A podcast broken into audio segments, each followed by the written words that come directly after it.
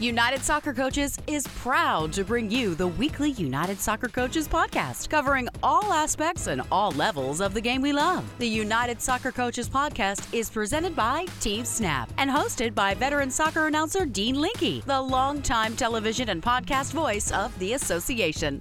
Now, here's Dean with this week's show.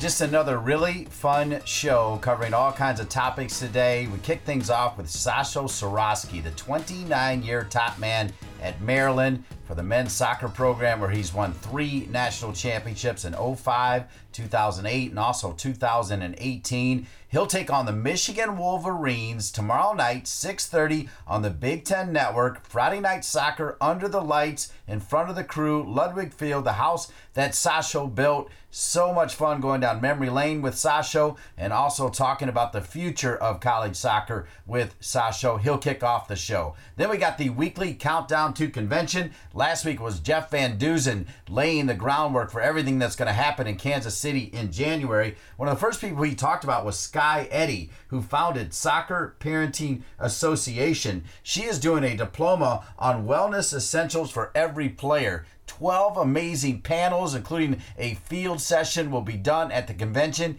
If you attend six of them, you get a diploma, and Skye Eddy breaks down all 12 of them. A wonderful guest. Yesterday, Hispanic Heritage Month kicked off, so it's only fitting that we spend time with two of the leaders of the Latino Soccer Coaches Advocacy Group. We are so pleased to be joined by Eloisa Borreguero and Art Hernandez. Great leaders, great speakers, great people, and a great show. And it starts after this message from our presenting sponsor, Team Snap. Does managing your club or league feel like a second job? If so, you might need some help. With Team Snap, you can get it. Their customers save up to 15 hours each week on tasks such as communication, registration, scheduling, and more. Plus, everything you need is online, which means no more trips to the bank, no more lost checks, and no more colossal spreadsheets. Bring your club or league into the 21st century with Team Snap. Go to teamsnap.com to learn more. Team Snap is proud to be the presenting sponsor of the United Soccer Coaches podcast. Kicking off today's United Soccer Coaches podcast presented by Team Snap by one of my all time faves and one of the all time greats for college soccer, Sasho Cirovski, now in his 29th season at Maryland, 31 overall. He's a national champion in 05, 08. He did it a few years ago in 2018. And I tell you what, folks, he might have a team that can do it again. You know, he's going to be in the running. Sasho Cirovski, welcome back to the United Soccer Coaches Podcast. Dean, great to be with you and great to be on the United Soccer Coaches Podcast. Yeah, well, tomorrow night I've got the call on the Big Ten Network, Michigan, coming to the house that Sasho built, Ludwig Field. I'm hoping the crew's going to be out. A big time game tomorrow night, 6:30 on the Big Ten Network, Coach. Yeah, we're excited. You know, it's Friday Night Lights, Big Ten opener, a great Michigan team coming in town. You know, we expect a full house. We're already averaging over three and a half thousand people a game over the first three games, but this will be the, the marquee Friday night matchup of the season so far. So we're excited about it. I know you get tired of the same questions, but there's new people listening to the podcast. It's growing. And you mentioned Friday Night Lights, Sasha. You created Friday Night Lights.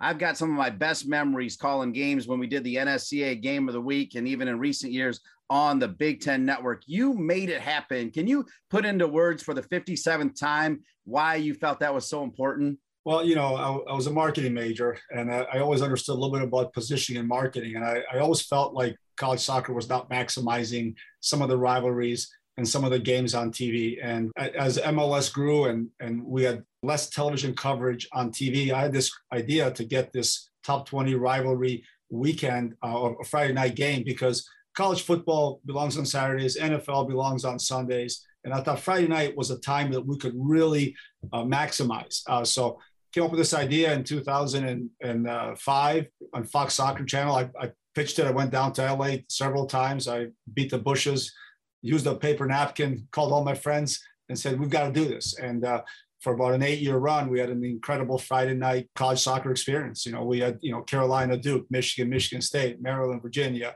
We had these great rivalries and, and every night was a big event. It was the event of the college season. It was the event for each institution. That was the game that everybody pointed to. Look, I take a great deal of pride. I, I deeply care about college soccer. Every chance I get, I uh, stand on my pulpit and promote the game in any way possible. And I thought that was a great thing. And, and certainly when that went away, the idea of Friday Night Lights has not gone away. You're seeing great games all over the country right now. Attendances keep rising, but certainly Ludwig Field uh, was was in my view the destination. We're, we're sort of the Broadway of college soccer. I got excited about it, and I think our fans showed up, and uh, I was really proud to play a, a major role in uh, sort of helping elevate that that night as college soccer's night.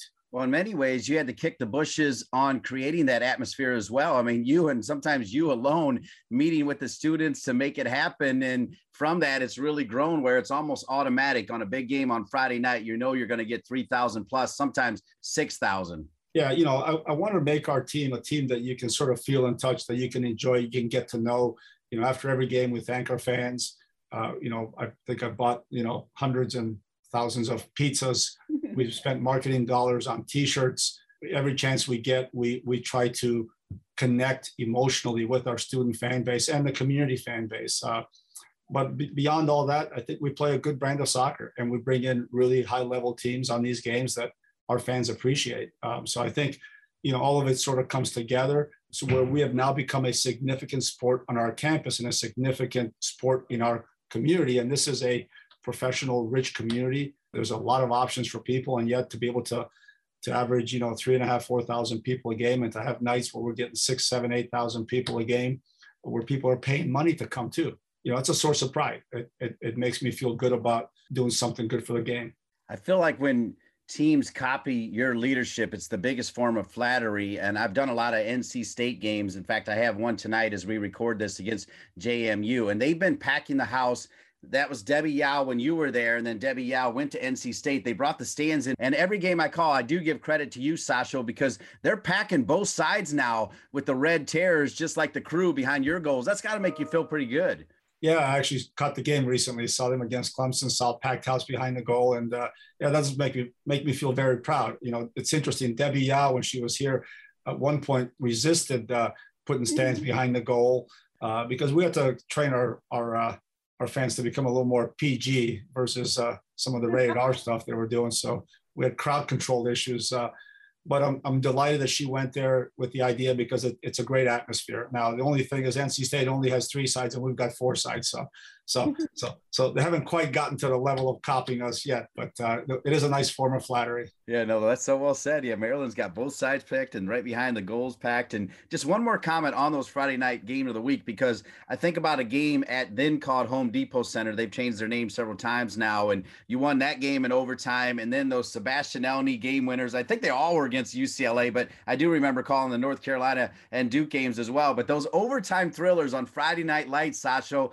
and I know you've got the national championships, but those got to be in your top ten. Yeah, we've we've created this incredible rivalry with UCLA over the years. Uh, now we have it with Indiana. We've had it with Virginia. We've had the great Duke game, the rivalries. Uh, I feel like we have a lot of huge rivalries, uh, but but the UCLA games were special. They, I think there was a period where I think every game went to overtime for about almost a you know eight or ten year period, it's certainly one that we want to reestablish once we can start traveling cross country and and UCLA can start coming back here. But uh, oh yeah, I mean, some of those are the biggest, best celebrations I've ever seen, and certainly rival the the national championship wins. I want to get to know the the fire that burns within you. As I mentioned, 31 years now as a coach, and I'm going to go ahead and tell the story. On Sunday, I did North Carolina Stanford women, and we were walking around with my mom and dad. And my mom and dad are getting older, but Anson like welcomes us in, and my mom says to Anson, "You know, Anson, there's two coaches that Dean always talks about. It's Anson and it's Sasho Cirovski.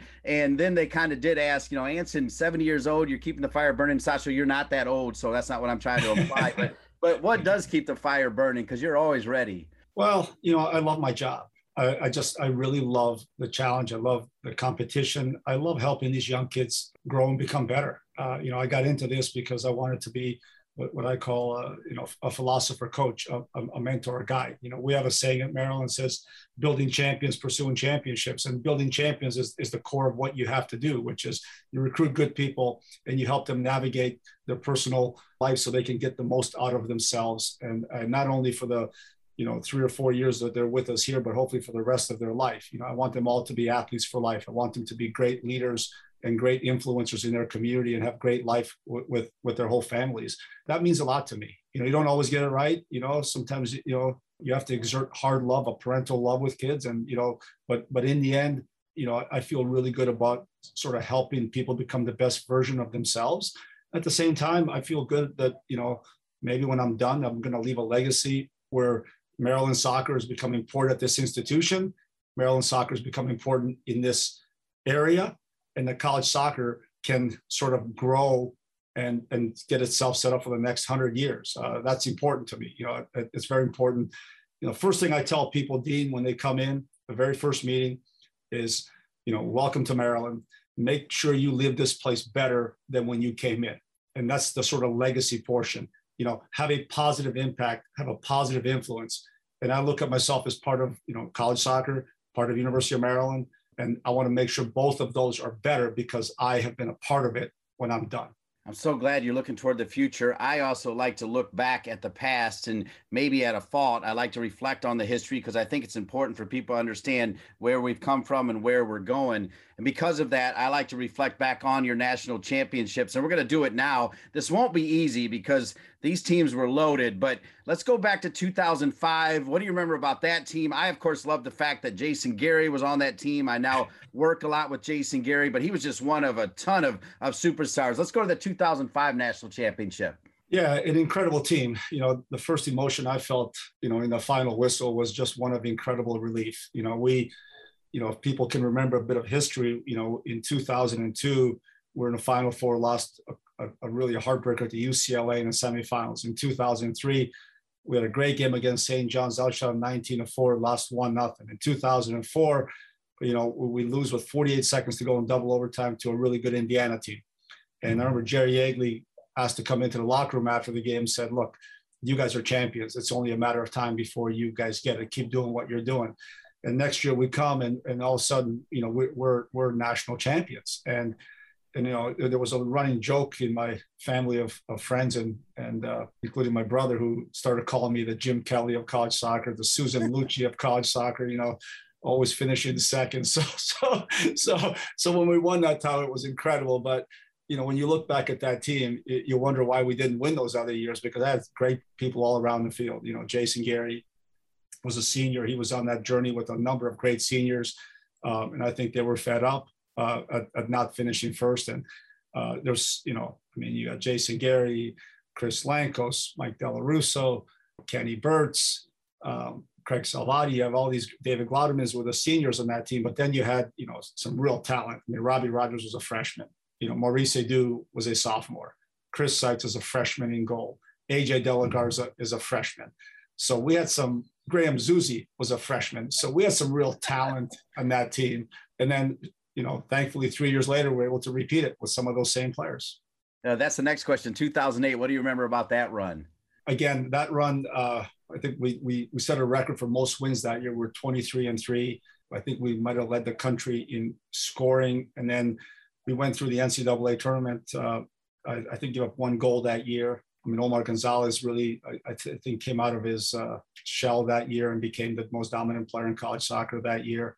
AJ DeLaGarza, these kids were seniors now. We had a great group. I mean, that year, I think Wake Forest was probably the top team in the country. It was a great Carolina team. Uh, and then you know, semifinals in in uh, in Frisco, Graham Zusi hits a shot that would have made David Beckham proud, and I think he announced himself on the U.S. soccer landscape that night. And then he he followed it up with a goal in the finals. So I think Graham Zusi really sort of uh, made himself known at that point in time, and then went on to have you know, incredible career. So. Yeah, that was uh, that was a special one because in 2002 we lost in Dallas, and I got thrown out of the game late in the game, so to come back to Dallas, you know, six years later and to win a title was special to me that that one as well. And then 2018, and you and I have had a lot of good discussions, not only on this podcast, but as in preparation for games of the week, and then also the Big Ten Network for as long as you've been in the Big Ten. But 2018, you're adjusting to the fact that these DA players are leaving early and you're trying to manage that. And I know you're still working on that today as you're on the fly and trying to figure all that out. And you kind of got off to a rough start, but you kept saying, I haven't lost this locker room. I haven't lost this locker room. And then lo and behold, you get into the NCAA tournament and you allow zero goals against some big time teams and you win your third national championship, Sasho. Yeah, that was a that was a, a really special year because you know we I think we were an 11 seed that year versus the, the both you know 0508 I think we were you know, the top seed or maybe the second or third seed overall. So so we were real contenders in 05 and 08. In in 18 we were we were not we were an afterthought. We were not ranked at any point during the season. But I always felt like we had a good group. We just never got the whole team together at one time.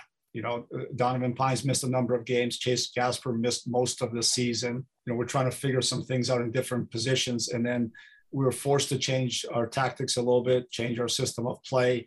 And then all of a sudden we hit it. And when we hit it, in the NCAA tournament. I mean, that was that was as good a run uh, as anybody. You know, we scored in every game, so we never had to go to overtime, and we didn't allow a goal in any game. So we definitely deserved to be national champions that year, even though you know there was a a great Indiana team that year that had an incredible regular season, probably the best team in the country uh, at that point.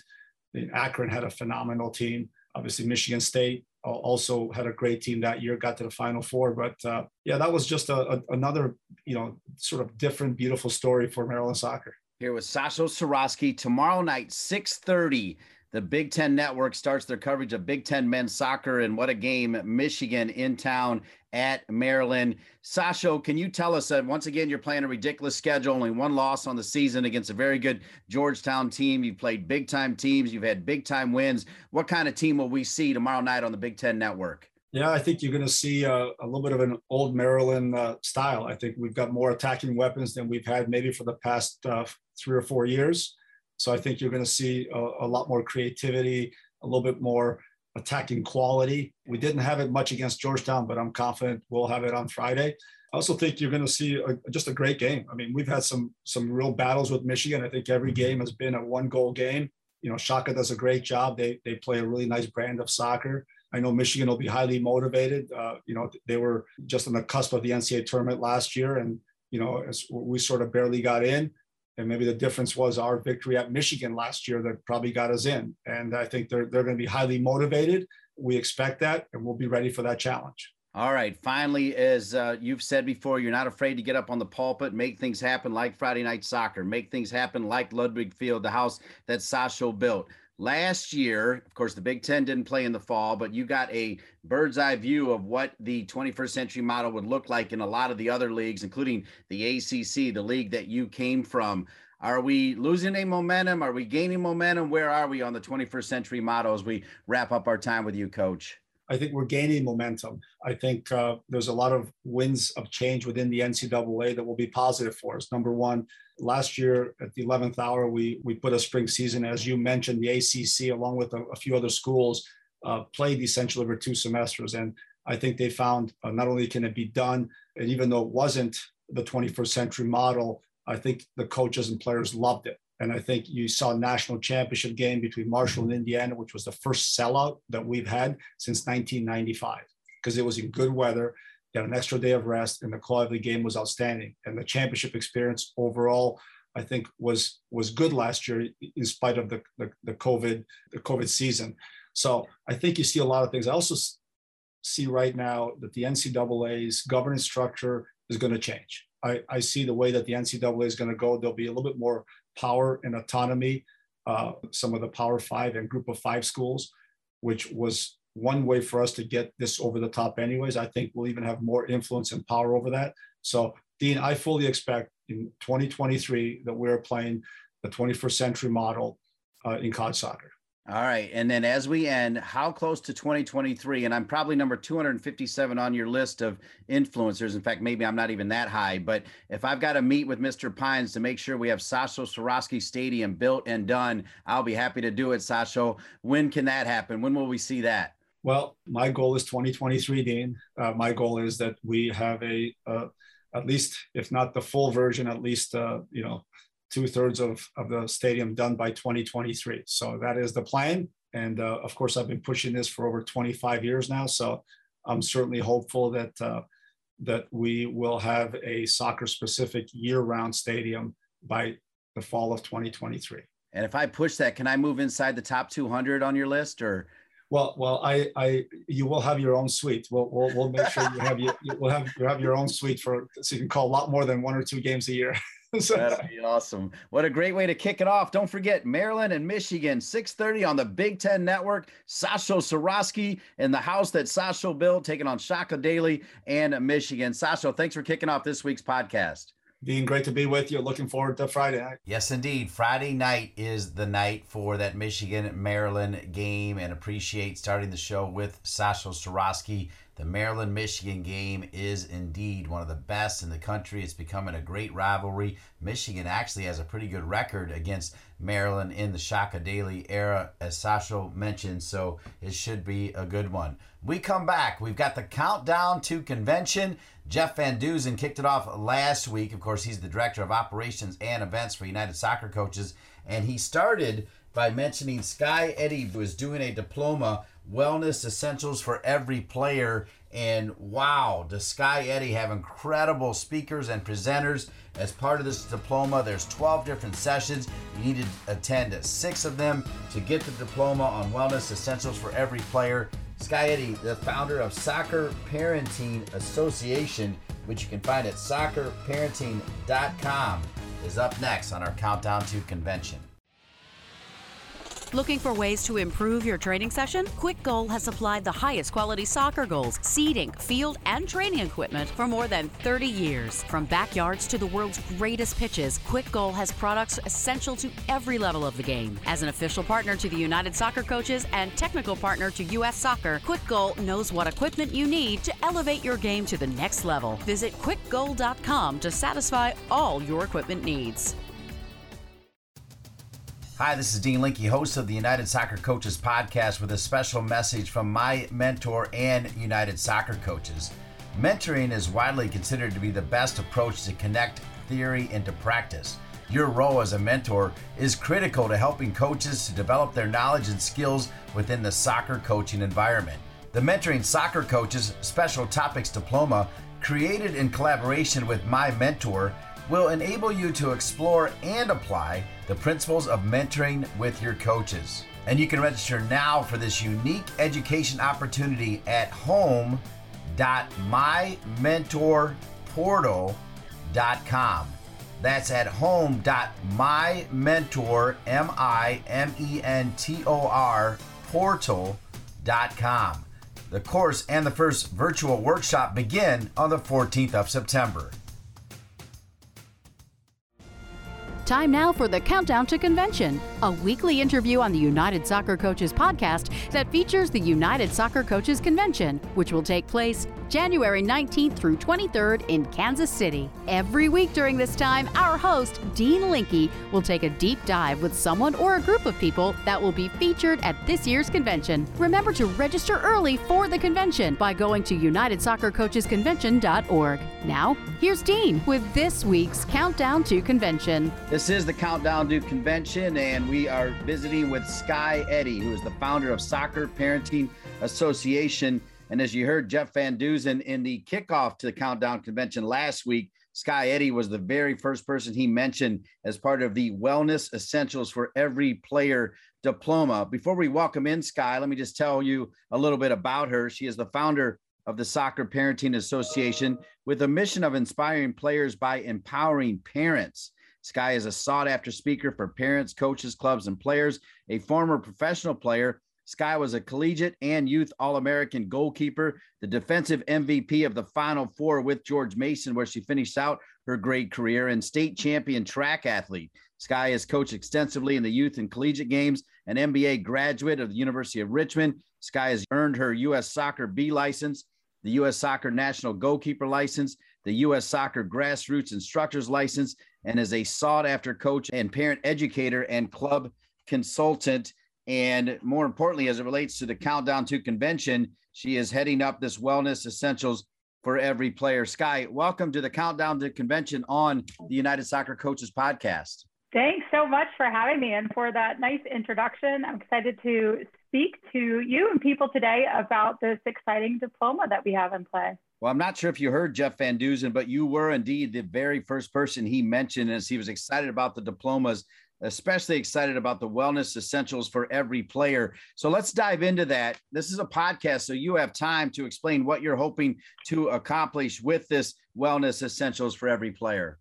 So when Jeff reached out to me about the idea and the concept for it, I was so excited to take it on. Uh, obviously in the work that I'm doing with soccer parenting, player wellness is, is right at the forefront of the work we're doing. So um, what I have done with this diploma is we've crafted 12 various either lectures or there will even be a field session as part of this that are really focusing on not just the bio side of player wellness, which we often go to, but also focusing on the psych side of things and the social side of things as well. So, how we can meet the needs of players as coaches eh, in their playing environment from a bio, psych, social standpoint. Skye, would it be really hard for you to break down all 12, or at least by breakdown, I mean, at least mention the names of them, or is that not something that accessible? Yeah, yeah, no, absolutely. And I know all the presenters except for one at this point, so I can even go ahead and commit to explaining it in quite a bit of detail. So we'll have Zach Crawford from US Soccer coming in to talk about the stages of development from the US Soccer Player Development Framework. So um, really focus on meeting the needs of players based on their stage of development. Also from US Soccer will be Allison Kokoris, who works with the Safe Sports area for US Soccer, and she will be presenting about ethical intelligence, safe sport, player emotional safety, and more. And then presenting on one of my favorite topics related to this is Sarah Kybell. Sarah is a former collegiate player, but she is now an emotional intelligence trainer, and she will be presenting on emotional intelligence for high performance in coaching. So excited that Mark O'Sullivan from AIK in Sweden will be joining us. Mark is a PhD candidate and does some great work on holistic development and hol- supporting the needs of players that way. So Mark will actually be presenting twice. He will do a field session as part of this diploma called Tuning into the Practice Environment to Support Learning in Development. So, how as coaches we can really tune into our practice design and what's happening on the field in order to meet the needs of players, in order to support them from a holistic standpoint in making sure that they're learning in those environments. And then Mark will be doing a session in the classroom on reconceptualizing youth player development. Um, he'll be introducing his contemporary player learning and development framework, which is what um, he has done a lot of research on and works with AIK on. Um, and then Jay DeMerit will be in the house as well. Um, former U.S. women, U.S. men's national team player. Um, Jay will be talking about self leadership and how coaches can develop environments that really support athletes in developing self leadership. I mean, the list just keeps going on and on. Eric Legg, um, PhD he will be doing a session on team culture. Eric has pioneered some great research on sense of community theory, which I work a lot with on soccer parenting. Um, so he will be presenting some of the sense of community theory uh, research, but in a very interactive roundtable type format, creating a sense of community among your players and parents will be his topic. Um, Neff Walker, who's on the board with United Soccer Coaches. Also, I will give a shout out to University of Massachusetts, where uh, my undergraduate degree is from, where she is a professor. Um, Neff will be talking about a coach's guide to diversity, equity, and inclusion. And then to wrap us up with two other people will be Ryan Deffelbaugh. Ryan will be talking about a super important topic. I had him on with soccer parenting. He's excellent. He's an active coach. He's also an active licensed clinical counselor. He will be talking about coaching athletes with anxiety and mental health concerns.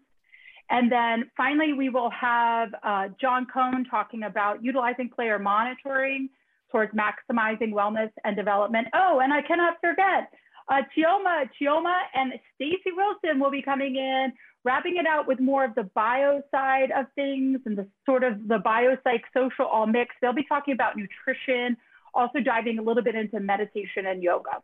So that is the player development diploma, uh, the wellness essentials for every player diploma, I should say. The coaches who attend six of the 12 topics will receive the special topics diploma during the convention this year. Skye Eddy, that was a fantastic breakdown. And names is important too because those names are recognizable. Really, every single one of them are recognizable. Most of them have been on the podcast as well. So, really appreciate you taking the time to doing it. How about taking the time to tell us why you started Soccer Parenting Association? There's a certain stigma to parents around sports, as you know, and what you're doing there is pretty darn special. Uh, thank you. Um, yeah, I mean, why I started soccer parenting is a really simple reason. It's our vision statement for soccer parenting. It is to make youth soccer better. Uh, you know, historically, Dean, we all know the challenges that exist in the dynamics of the coach parent relationship. And as my children were coming up at the game, I became acutely aware of the fact that if we could really have at times more collaborative relationships between the coaches and the parents that that absolutely would be in the best interest of player development. And so what we're seeking to do with soccer parenting is to encourage coaches and club leaders to rethink the coach parent relationship, to give education, guidance, and support to coaches when it comes to how to establish appropriate boundaries with parents within their club or within their team structures. And then also we do a ton of parent education and I've created an education platform for parents where they can go to get the information they need about what we call at soccer parenting, like the six pillars of soccer parenting, the body, the mind, the game, the next level, the coach club relationship and parenting. So um, sort of the, the focus of soccer parenting is educating parents so they have the tools they need to support their player, make sure their child is inspired by their participation, but also educating and supporting coaches and club leaders in rethinking the way that they interact with parents. I think that's so important. And this question might be a little bit off of what you're trying to accomplish, but I need to ask it anyway because I think it'll resonate with you and resonate with everybody that's listening. And that is the power of a coach, which affects how parents deal with it. So in my case, yes, I was a soccer parent, but I was also a basketball parent, and both my kids were high level basketball players. And I saw firsthand the power of a coach that embraced my boys and the power of a coach that didn't embrace my boys for whatever reason, right? And as a parent, you're always kind of looking at it from just, you know, one point of view, of course. But Skye, these coaches have tremendous power and tremendous influence 99.9% of them use it the right way. Maybe that number's a little bit too high, but there are some that don't use it the right way. How do you handle a coach that isn't using it the right way as a parent? What is your recommendation for that? Long question, perhaps even a long answer is coming, but uh, I, I wanted to ask it. Yeah, and this is where club leadership and organizations such as United Soccer Coaches really come into play. And uh, can demonstrate their importance in our ecosystems that we have. So, you know, I think that setting the standards for what quality coaching looks like and feels like, and how a quality coach um, should be impacting young athletes, um, you know, is essential in the work that we're doing. Um, you know, we also have crazy soccer parents, I say in air quotes here. And so as soccer parenting, what we've chosen to do is to spend our time and spend our energy on the vast majority of soccer parents and the vast majority of soccer coaches. So that's not to say that we want to ignore the crazy soccer parents or we want to ignore what I often refer to again in air quotes, just to sort of classify these coaches for good or bad as sort of like the bully, unemotionally intelligent coach um, you know, we've chosen to instead focus on focus on the level-headed coaches, the level-headed parents, and try to give us some more power in this ecosystem so that we can make sure that the um, players are being supported adequately and that the coaches are as well. Because what's happened is that too often those bully coaches, those crazy soccer parents have taken way too much power and control and time and energy from what's really going on. And so, what we're doing at Soccer Parenting is creating a movement to really give the level headed coaches and parents a stronger voice to be able to effectuate change, to, um, to establish an environment for our athletes in which they can feel inspired and in which they can thrive. Um, and so, a lot of these, uh, the, the short answer actually to your question is that this comes down to club leadership and institutional leadership that we have in our youth soccer space, especially and collegiately, professionally. We're seeing even now some of this playing out in our professional leagues. Um, so, you know, this comes down to us feeling confident in what a good quality coach looks like, being able to explain that. And probably the thing that I run into the most is soccer parenting are parents that reach out to me when they have a very stressful situation with a coach who really just need some affirmation to follow their instincts. Like, yes, it is not okay for your child to get in the car crying uh, or for the coach to signal them out at halftime and literally be berating them, screaming at them during um, during halftime for you to be able to hear it and see it from across the field. That's not okay. And parents sometimes just need that because we have such confused, re- confusing relationships when it comes to the coach-parent dynamic in just our society in general. So we're just trying to get some clarity to that. So great to have Skye Eddy on, the founder of Soccer Parenting Association and heading up the Wellness Essentials for Every Player diploma at this year's convention in Kansas City, or essentially the 2022 convention in Kansas City. Jeff Van Duzen with high praise, and I can see why. Skye Eddy, you are fantastic at breaking this down. At the end of the day, what do you want to accomplish at the convention as part of this Wellness Essentials for Every Player diploma? Uh, it's a great question. We want coaches to attend these sessions and to be receiving some connection to a deeper sense of purpose and inspiration for why they are um, deciding to take on the role of being a coach, which you know is not an easy role to have oftentimes. So, you know, I hope that coaches feel an extra sense of inspiration and purpose and joy and enthusiasm and motivation around the work that they're doing to impact the lives and players and families.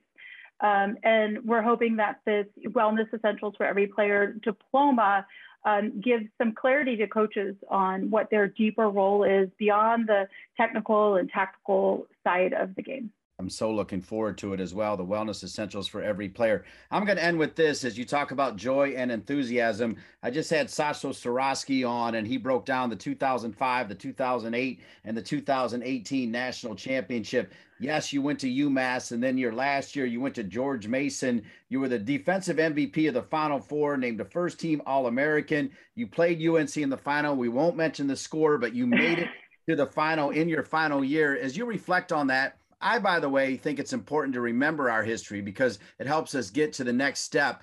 Can you talk about what it was like playing that year for George Mason and making it all the way to that final game? Uh, what a special season that was. We were the last team that was taken into the tournament and ended up uh, losing in the finals. And I'll say, because so people could save anybody a search, we lost six nothing in the final, um, which was a hard game to go out on. But at the same time, it was such a privilege to be a part of this really special George Mason team, coached by Jack Sakala and assisted by Paul Ellis, who just did a tremendous job of bringing us together. It was one of those teams that every athlete dreams of being a part of. Uh, it just gels. Uh, it feels more powerful and strong than stronger than anything that I've ever been a part of. When that team just came together like we did, we felt unstoppable, and we were until the final. And I do still consider those women um, some of my closest soccer friends and sisters, um, despite the fact that I just played there for that one for that one season.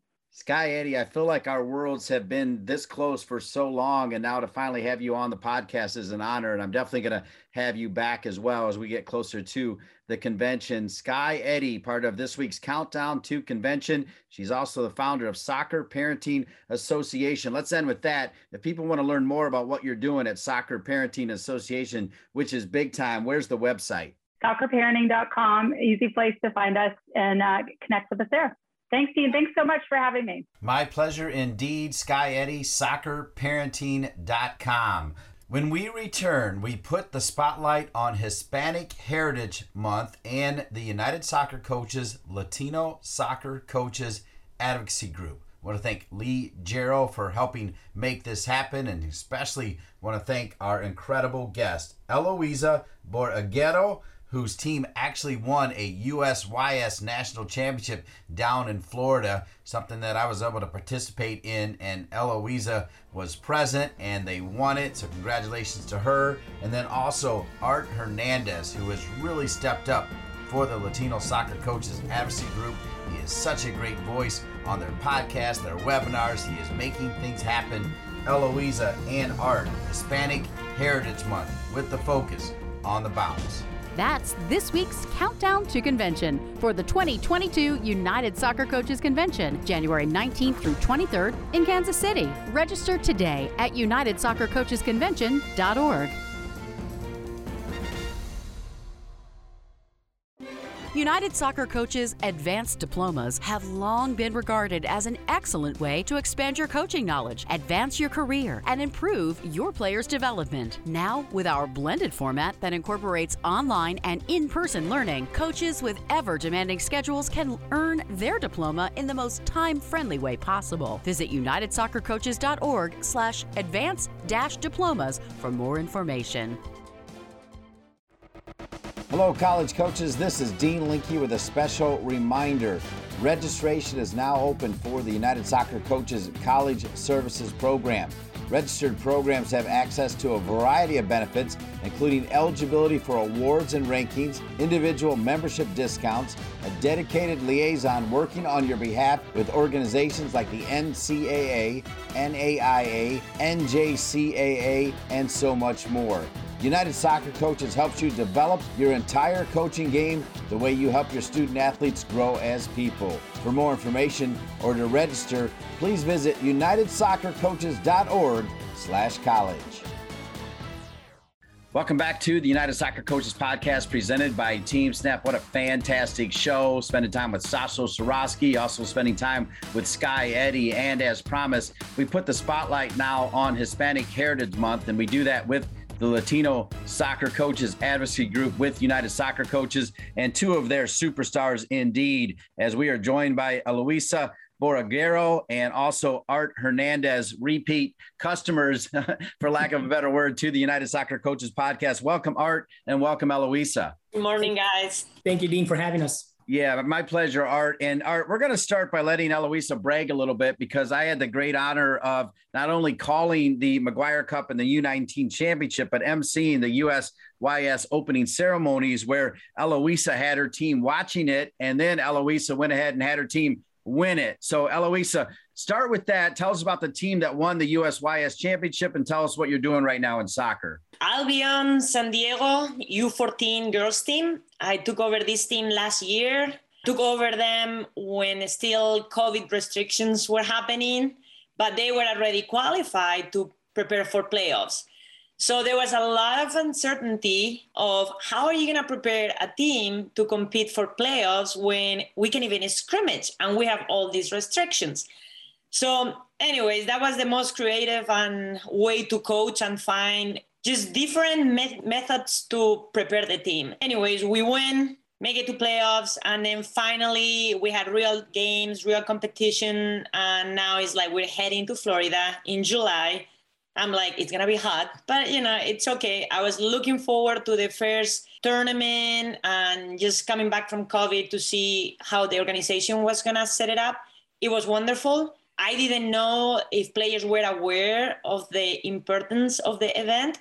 So to me, that um, introduction event that you led, that you were leading and explaining, it was the first point for the team. Say, hey, let's watch this, understand where you are. We need to win this. It was a great, phenomenal um, environment, very professional, very high competition. It, it was great. And then looking around and saying, I want to win every game and and that's what we did. We had a lot of team meetings off the field. Uh, we prepared for the game.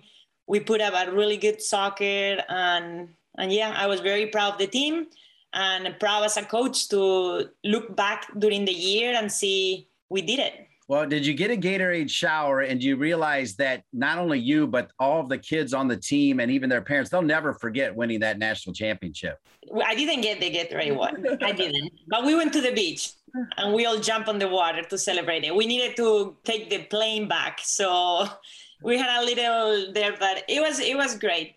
And you know what, Dean? Art didn't see a lot of female coaches there. And that was something for me to also bring to the community and say a lot of girls team in the playoffs, a lot of and it's like where are all these women coaches? So I hope I'm an inspiration for this generation of players that they can see that it's possible one day for them to be taking their teams to the national championship. What a great message. We're also here with Art Hernandez, who's been a great spokesperson for the Latino Coaches Advocacy Group. He does a great job leading podcasts, leading webinars, just leading in general. Art, get us caught up to date on where you are in Philadelphia and what you're up to. Yeah, so I'm in uh, Chester County, Philadelphia, and I just moved. I'm, I'm going to go into the other spectrum of, of, of, what Eloisa is doing, right? I actually just got a role as a director of a developmental academy which um, works with seven, six year olds, right?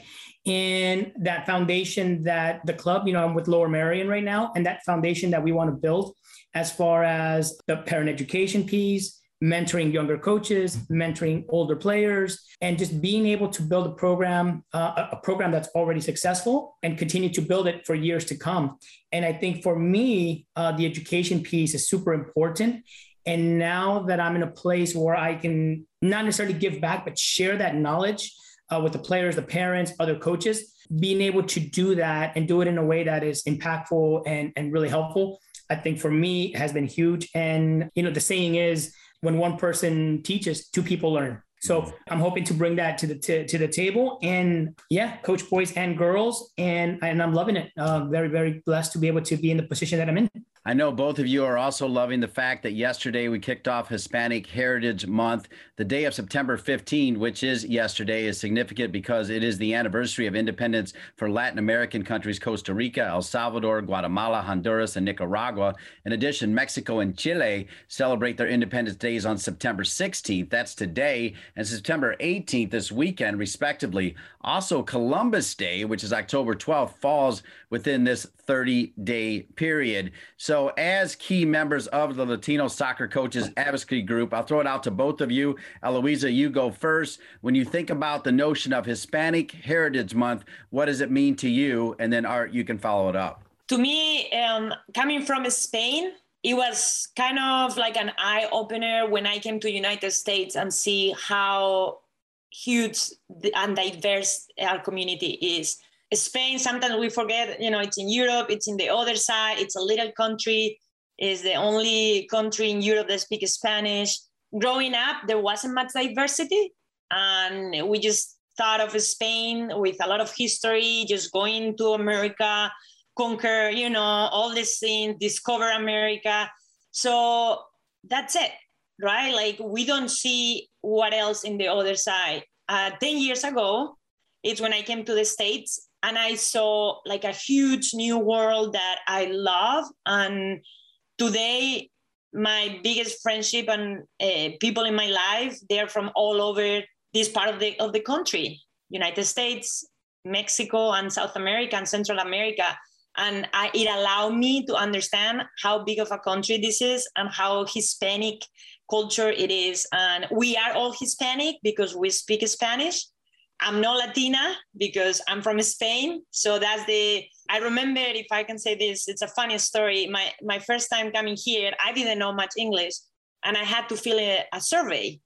So I started looking at the options and I saw white, Latino Hispanic. And I'm like, what am I? Because in Europe, I'm white. But I come here and I don't know if I'm white, Hispanic, or Latino. I'm like, I know I'm not Latino. So that was for me a sign of it is very interesting how big of a country this is and diversity and how we're looking at culture. So that's when I think about um, Hispanic Heritage Month. I look back to all the people that I know from so many different countries and like I spoke with Art, we all celebrate Christmas very differently, but what we have in common is the language and a lot of ancestors and history. Wonderful answer, Art. Good luck topping that one. to her point, right? It, there, there is there is a lot of differences uh, within the Latino community, right? For me, growing up in Los Angeles, right? I grew up in South Central LA. I was there till I was about 18, right? First generation Mexican, right? It, it, was very eye opening, right? Now, now seeing it back, right? Obviously, in that moment, I didn't know what it meant, right? But um, just being in the culture with a different, with not recognizing those differences, right? Because because when you're a child, you don't know what those differences are. Everybody was just there, right? So whether you were from El Salvador, from Honduras, from Guatemala, Nicaragua, wherever you may have been from, we all spoke the same language, right? The struggle was the same, right? The, the you know, um, we all went home and celebrated, and we all did our own thing independently, right? Now moving to the East Coast, now I'm in Philly. Now it's I'm dealing with people from the Caribbean, from Puerto Rico, right? Uh, there's more Venezuelans out here, right? It's just those different cultures. And I think that for me, um, when you talk about Hispanic Heritage Month, it's two things. One, wanting to learn, right? Learning those cultures and learn, learning those differences, and making sure that you respect those differences, right? And and uh, and rightfully so. Everybody does whatever they want to do in their own way. The other side of that is sharing those, right? I can't expect you to embrace me and embrace my culture if I don't share that with you, right? How can I, how can I um, ask you to come to me or come, you know, or, or celebrate the way that I do if I haven't shown you how I do that? Um, so I think being able to, to go both ways on it, right? Being open to receiving different information from different people and figuring out how everybody celebrates and how everybody operates in different ways, but also being able to give that to people as well and sharing and filling other people's cup. I think that to me is where, um, and we're talking about being Hispanic, Latino, um, it doesn't matter, right? You, you have to uh, be able to give and, and, embrace those differences and um, ultimately move forward. We're here with two of the leaders with United Soccer Coaches, not just with the Latino Soccer Coaches Advocacy Group, but just flat out leaders in general. And I mean that sincerely, Art Hernandez and Eloisa Borreguero. And, you know, look, the Latino Soccer Coaches Advocacy Group over the years, we've made baby steps, then we made some big strides, then we took a step back, and then forward and then back. And now it's another chance to take another step forward. Mauricio Lozado, a youngster who was part of a recent 30 under 30 class, is now the interim chair. We need to keep making steps, right? Because if you can see it, you can be it. As Eloisa just mentioned, there weren't too many female coaches, let alone uh, Hispanic or Latino, how, whatever you want to call it, coaches. We need to keep making progress, right? And that's what it's all about, right? Yeah, definitely. And just the fact of opening these advocacy groups, it's an invitation for people to come and, and be part of it. To me, if I didn't go and see that is it possible to become or to be part of this group, I probably wouldn't go. Right. But putting yourself out there, ask for help, wanted to be part of the community, wanted to be people that are like you and it's super important. So I put it back on the coach that it's Latino, that is Latina, Hispanic, or women, or uh, African American. There's all these groups, all these possibilities with United Soccer Coaches. It's up to the coach to have an open minded, to feel that you can bring also value to this organization and to reach out and to join because it is the only way to build up the culture, to share experiences, and we all have those things in common. And I forget to say this, but we only don't have Spanish in common. We also have the love of the sport because soccer is probably the biggest sport in Spain for sure. And I know Mexico and South America is the same. So we have those two things in common. Those are two great things. Yeah. Art. Yeah. And I think our, our biggest job is to use sport as a vehicle through advocacy to to to be able to either reach out to the community, enhance the communities, share information, give information, and grow within the sport, right? Grow within the sport. And I think a big piece of that is, is reflecting upon ourselves and taking that leadership role uh, seriously, right? Like as an advocacy group, what do we want to accomplish? And um, how can we help other advocacy groups as well? Right? Um, because you don't, you know, just because, uh, for example, I'm a member of the Latino Coaches Advocacy Group, that doesn't mean I can't join a different advocacy group. That doesn't mean I can't I can't use the resources that other groups may have or may use as well. And just like we're we're, uh, we're willing to share our resources as well, right? So I think overall, when you look at United Soccer Coaches, that's where the strength come from. It comes from the different groups, the the power by numbers, and the willingness of people to be able to share um, good experiences, bad experiences, knowledge, right? To be able to keep growing uh, coaches, communities, and, and, and continue to, you know, almost like build leaders, right? And um, at least for me, it, it, you know, um, one of the biggest uh, factors for me of, of being where I'm at today is the fact that I did join the group. I was able to get a very good mentor in Mr. Loy Urbina and him taking the responsibility to say, hey, I'm not going to give you the answers. I'm not going to, I'm not going to guide you. I'm not going to, I'm just here for you to, you know, for you to vent and you to, you know, you to learn a little bit. Right. And, but it, that's all it takes sometimes, right? Giving that person somebody who can, who they can talk to, somebody who can help them a little bit. And, and that only comes from us. Like, like we can't expect that to just happen, right? We have to develop those people. We have to develop those opportunities and grow through the advocacy group, um, whatever that looks like for a- anybody. So we use the start of Hispanic Heritage Month, which was yesterday, as another opportunity to spotlight what's going on with the Latino Soccer Coaches Advocacy Group and celebrate the incredible heritage of the Hispanic community in our country. But what are some of the things that, uh, as a group, as an advocacy group, that you're working on during this month? And as you push toward the convention, can you share with us uh, some little nuggets on some things that uh, you're hoping to accomplish? We will be recognizing the, the work of some of our coaches in their own community. Also, looking to give some talks uh, in the convention, but we, we can still talk about that, Dean. We're going to keep that as a secret. we'll announce that in the future. But our job is to still understand what the community needs. Um, like I say, we have different backgrounds, and sometimes we come from a country or from an environment that it's uh, or an academy, or in my country, we do these things differently.